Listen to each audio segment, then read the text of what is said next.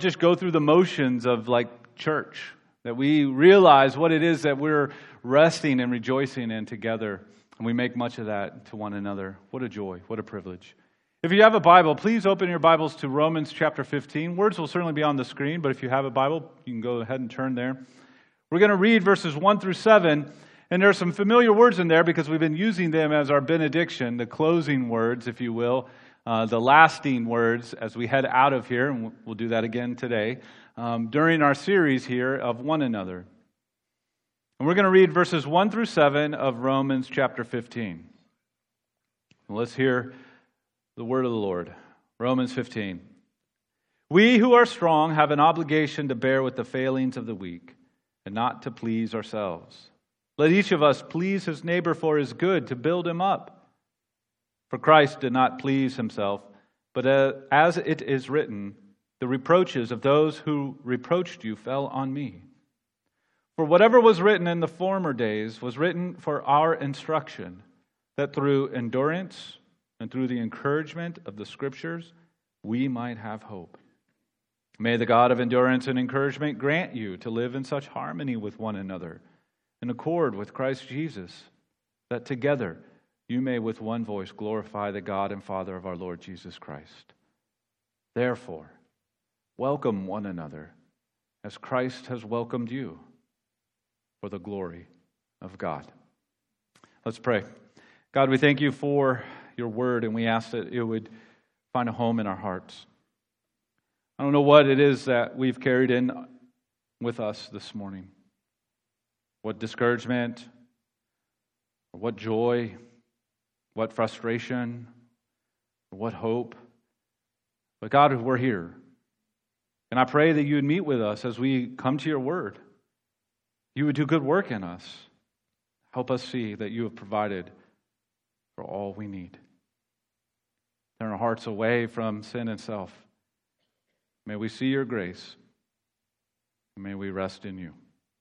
So be with us, the preaching, the hearing, the receiving, the believing of this, your word. We pray in Christ's name. Amen. In Dietrich Bonhoeffer's classic work, Life Together, the classic exploration of Christian community, he makes this very astute declaration. And that, that is the gospel, also clarifies the goal of all Christian community. They meet one another as bringers of the message of salvation. The goal. Did you catch that? The goal. The goal of Christian community isn't moving on from the gospel, but a moving onward with the gospel as it shapes our lives together. And the gospel isn't just for the preacher to preach. And it isn't just for those handful of overly excited and eager people who are really passionate about evangelism. If the gospel is true, now I'm going to pause. The gospel, what is that? Well, it's the good news of a God who's in control over everything, sending his son to live a life that we could not live and die a death that we deserve, to defeat an enemy we could never overcome, sin, death, and Satan, to give to us a salvation we could never gain on our own. That God purposed and planned and promised this and then brings it about and accomplishes it through the Son, Jesus. And that all who would look to the Son through faith, trusting him, living that life and dying that death and rising again in their place would be saved. The Bible says all those who would look to Christ will be saved. That's the gospel. So, back to what I was saying. If this is true, if it is true, then it is no longer a sideline issue. It's not just for the guy standing here in the moment or the eager person who wants to evangelize the world. It is the whole thing of what we're doing.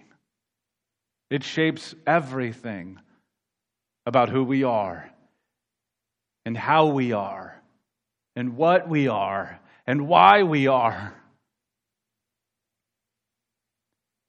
So, that means you and I, we need to be a gospelizing people.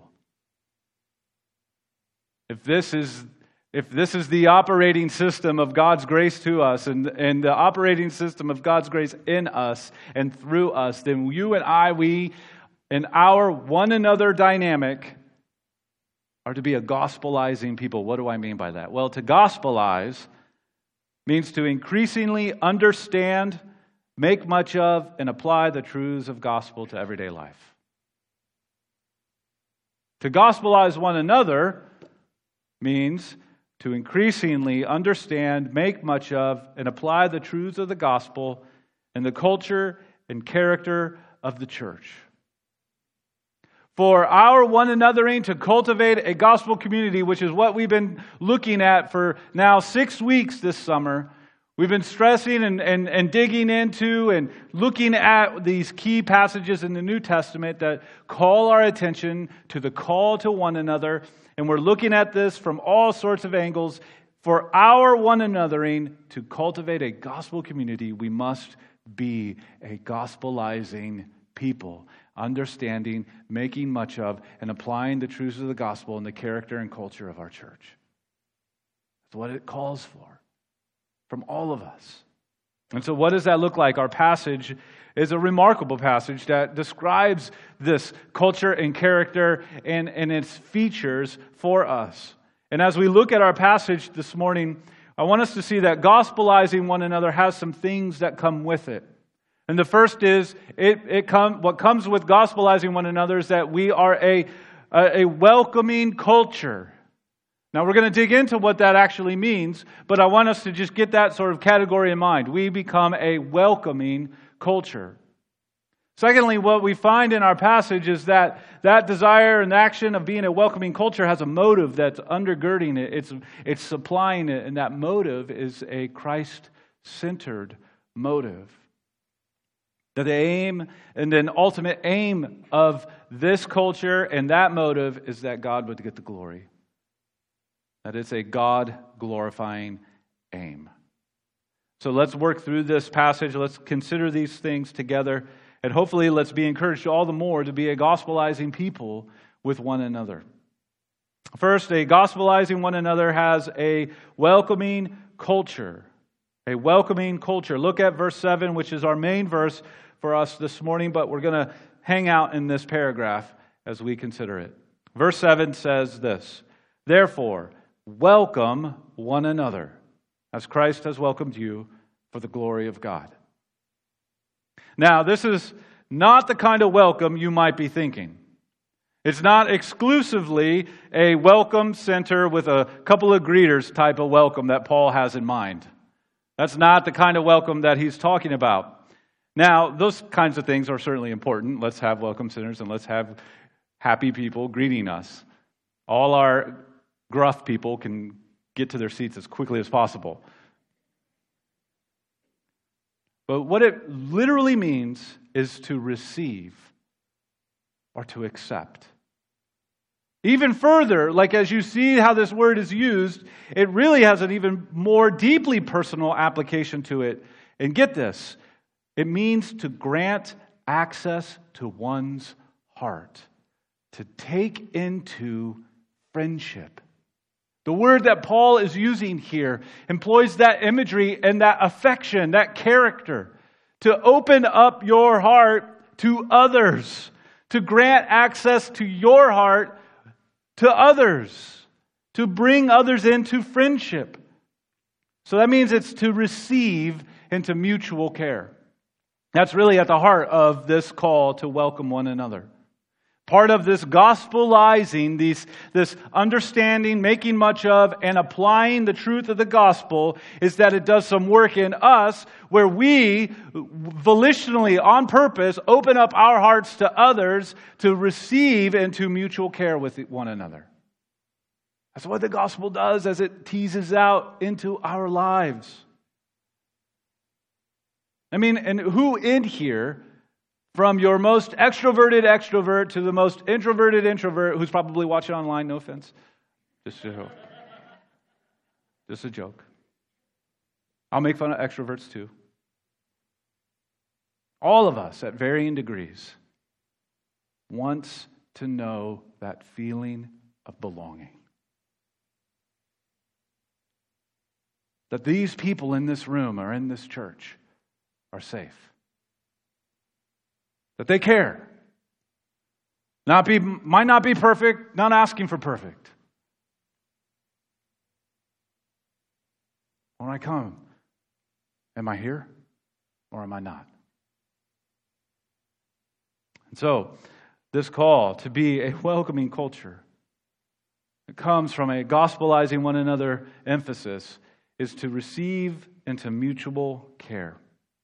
And our passage helps us see what that kind of mutual care is all about. Mutual care wants to see each other, get this, thrive in Christ.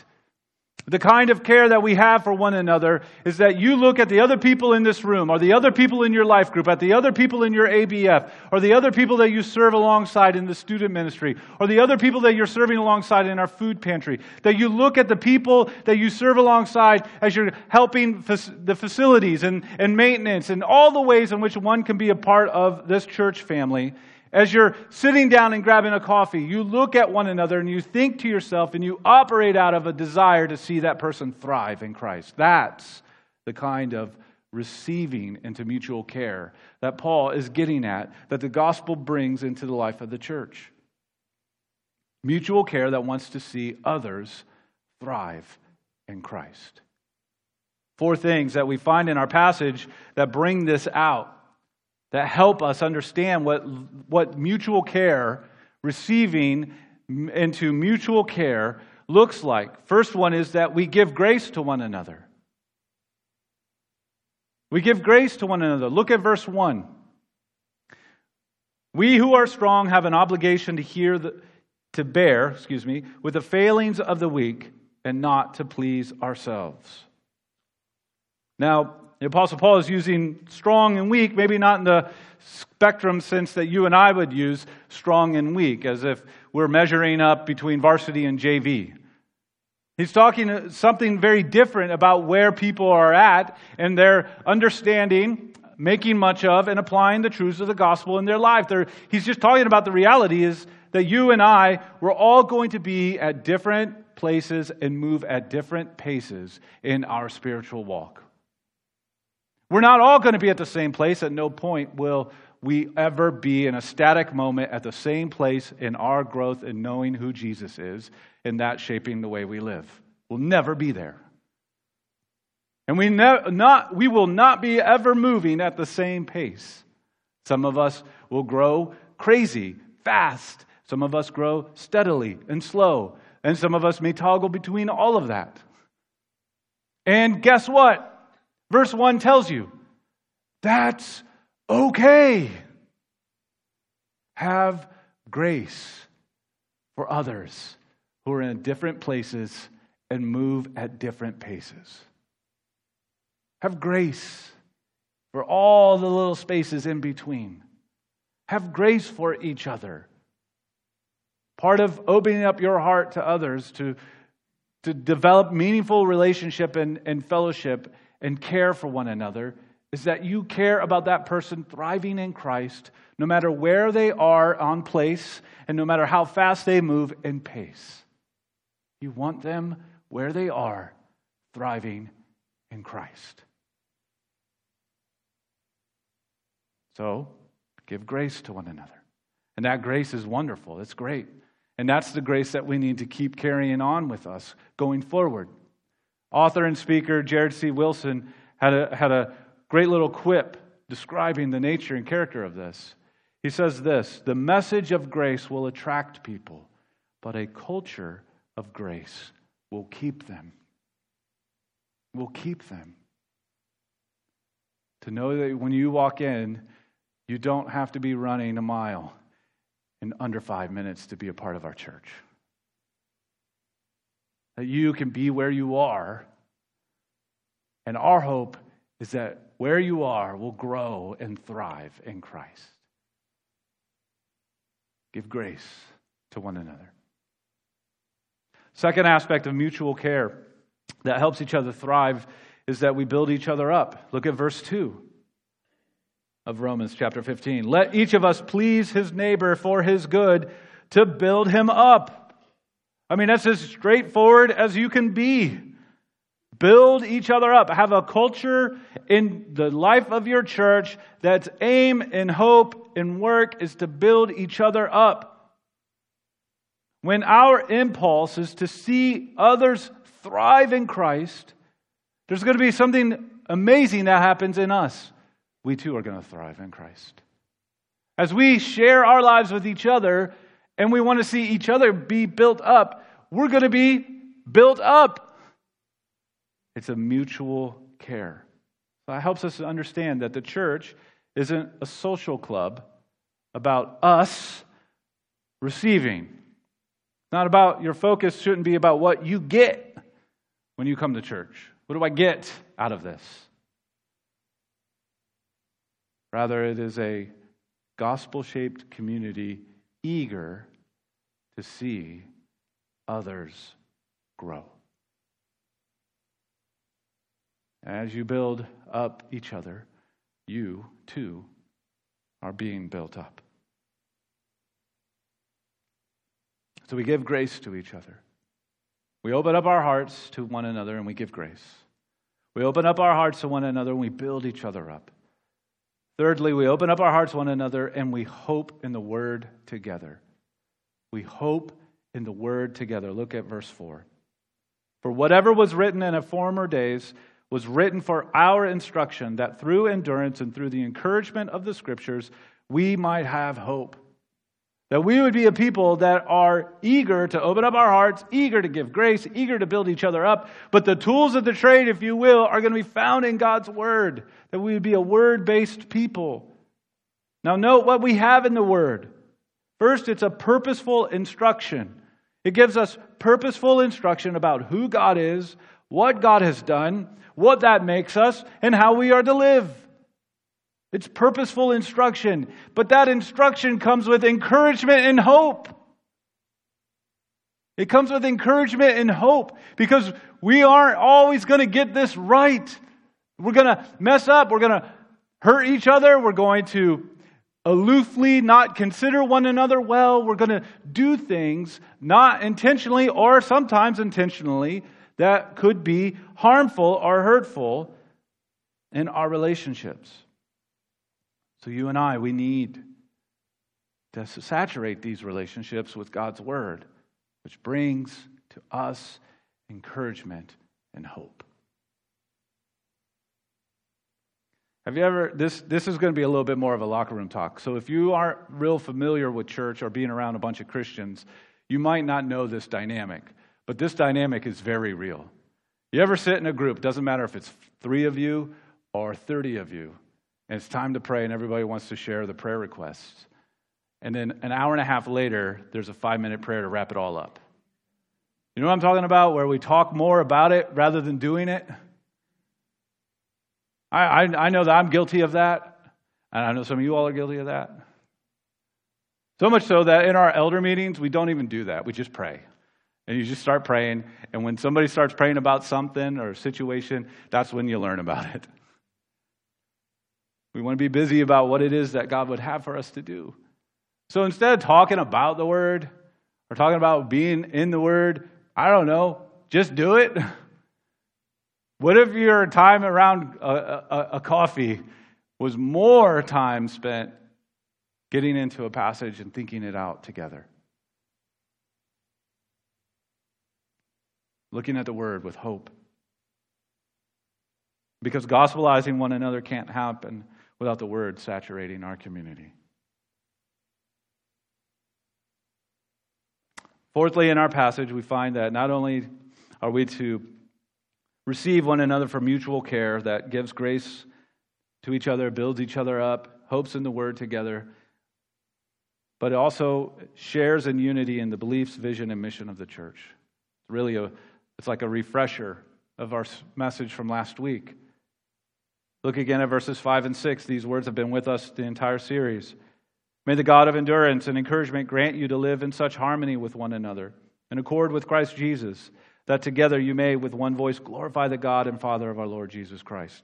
As we stated last week, harmony means to, to be on the same page, to share in this vision, share in these beliefs, share in this work that we are together in.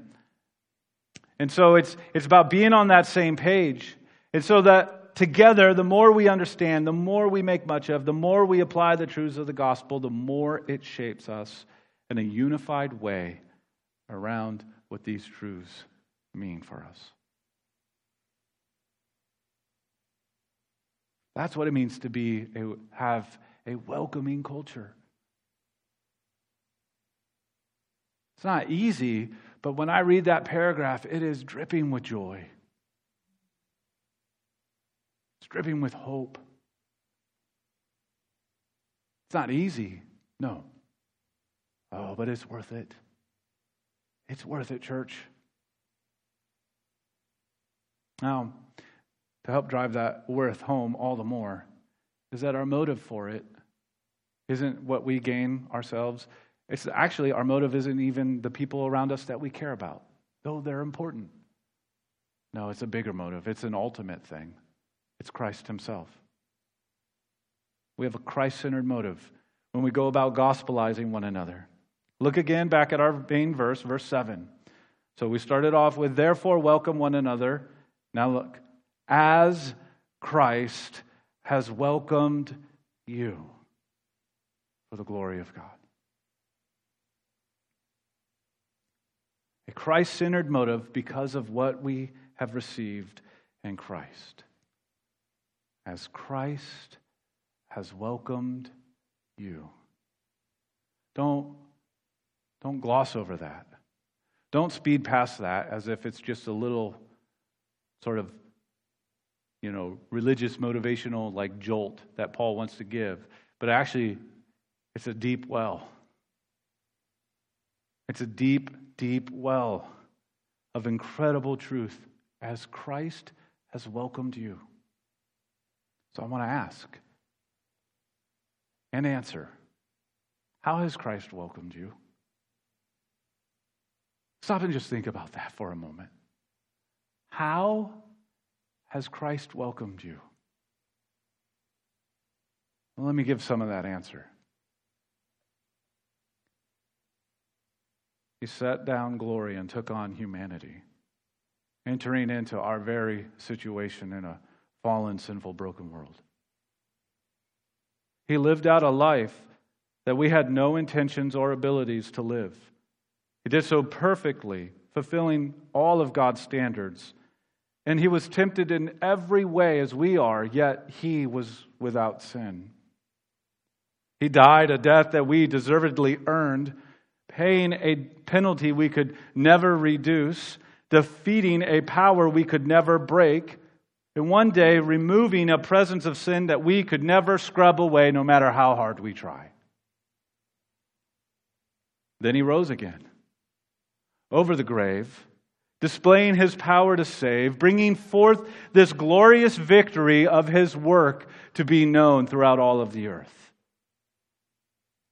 And oh yeah, by the way, he sent the Spirit to awaken our dead hearts, illuminating the gospel, equipping us with faith and repentance, and leading us into a life of transformation, culminating in one great and glorious day. And he will one day return and restore all things, removing the presence of sin and death, and establishing his forever kingdom where sorrow and death and tears will be no more. And did he do this because you were basically good people? No. He did all this while we were actively rebelling against him as if he didn't exist. How has Christ welcomed you? How has he received you? Opened up his heart and brought you into the most meaningful friendship you will ever know. He did it at great sacrifice and cost. He did it with great joy and glory. Welcome one another as Christ has welcomed you.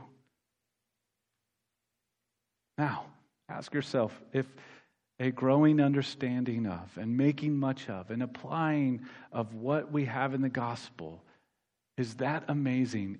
Isn't it enough for us to go about welcoming one another? Isn't it enough for us to have the motive to keep on welcoming one another in this kind of way? When we look at the gospel and behold the glory of God through the person of Jesus Christ, we have all the motive in the world to receive one another in mutual care. As Christ has welcomed you isn't a throwaway statement, and it's not a guilt trip. It's a, it's a philosophy of ministry. We all can share it.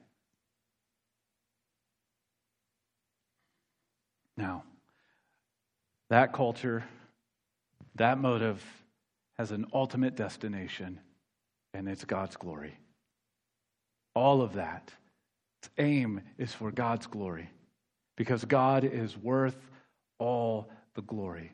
The end game in all of this is more people glorifying God more in their lives.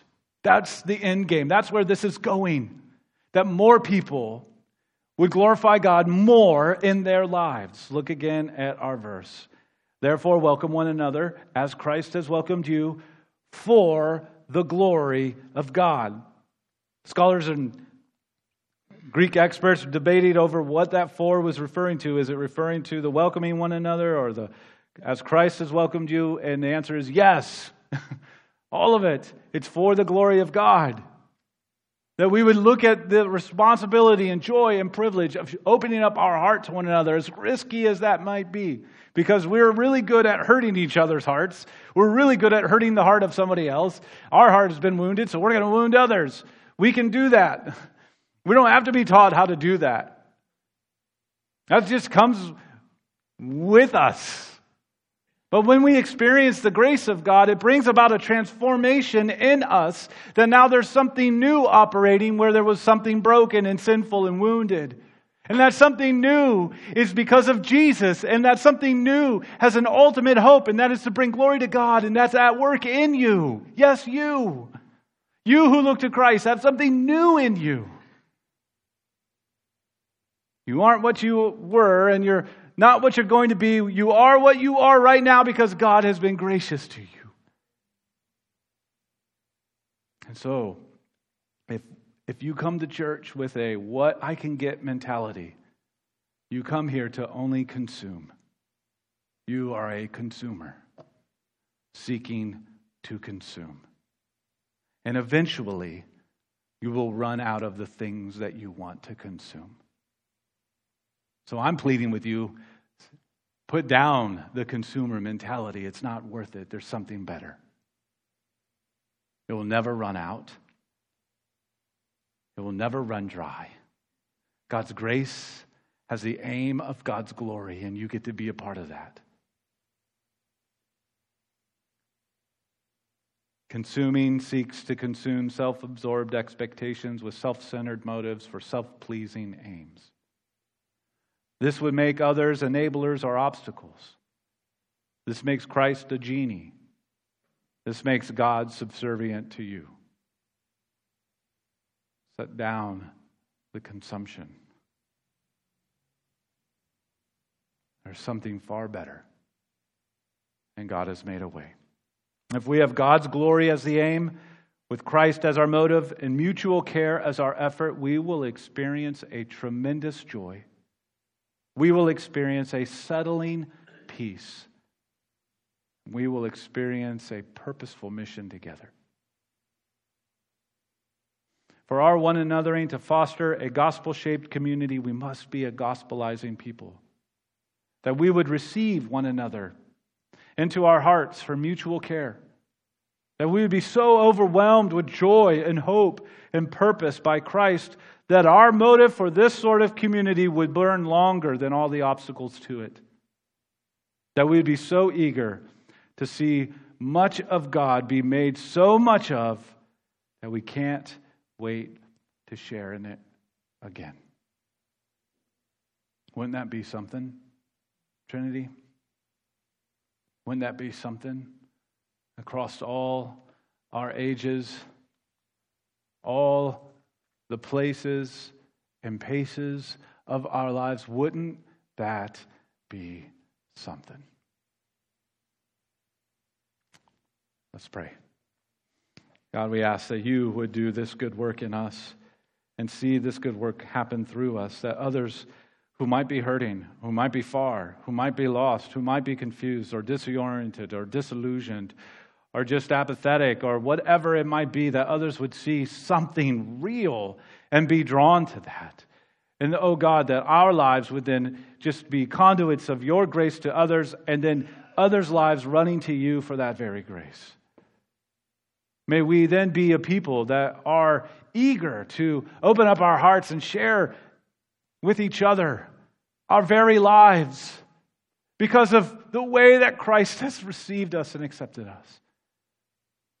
That we would be so caught up in the joy and hope and power that we have in the gospel that we would want to live our lives for your glory, not just our comfort. God, would you do this? Would you do this in us and through us? May we be a gospelizing people. We pray in Christ's name. Amen.